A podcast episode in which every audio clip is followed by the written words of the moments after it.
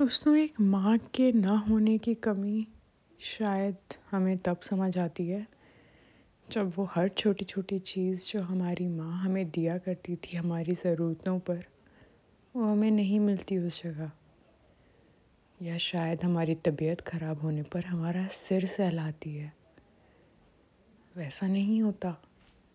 या शायद हम उल्टी करते हैं तो हमारी पीठ थपथपाने कोई नहीं होता। एक माँ की जगह, एक इंसान की ज़िंदगी में शायद ही कोई ले सकता है। सोच के देखिएगा।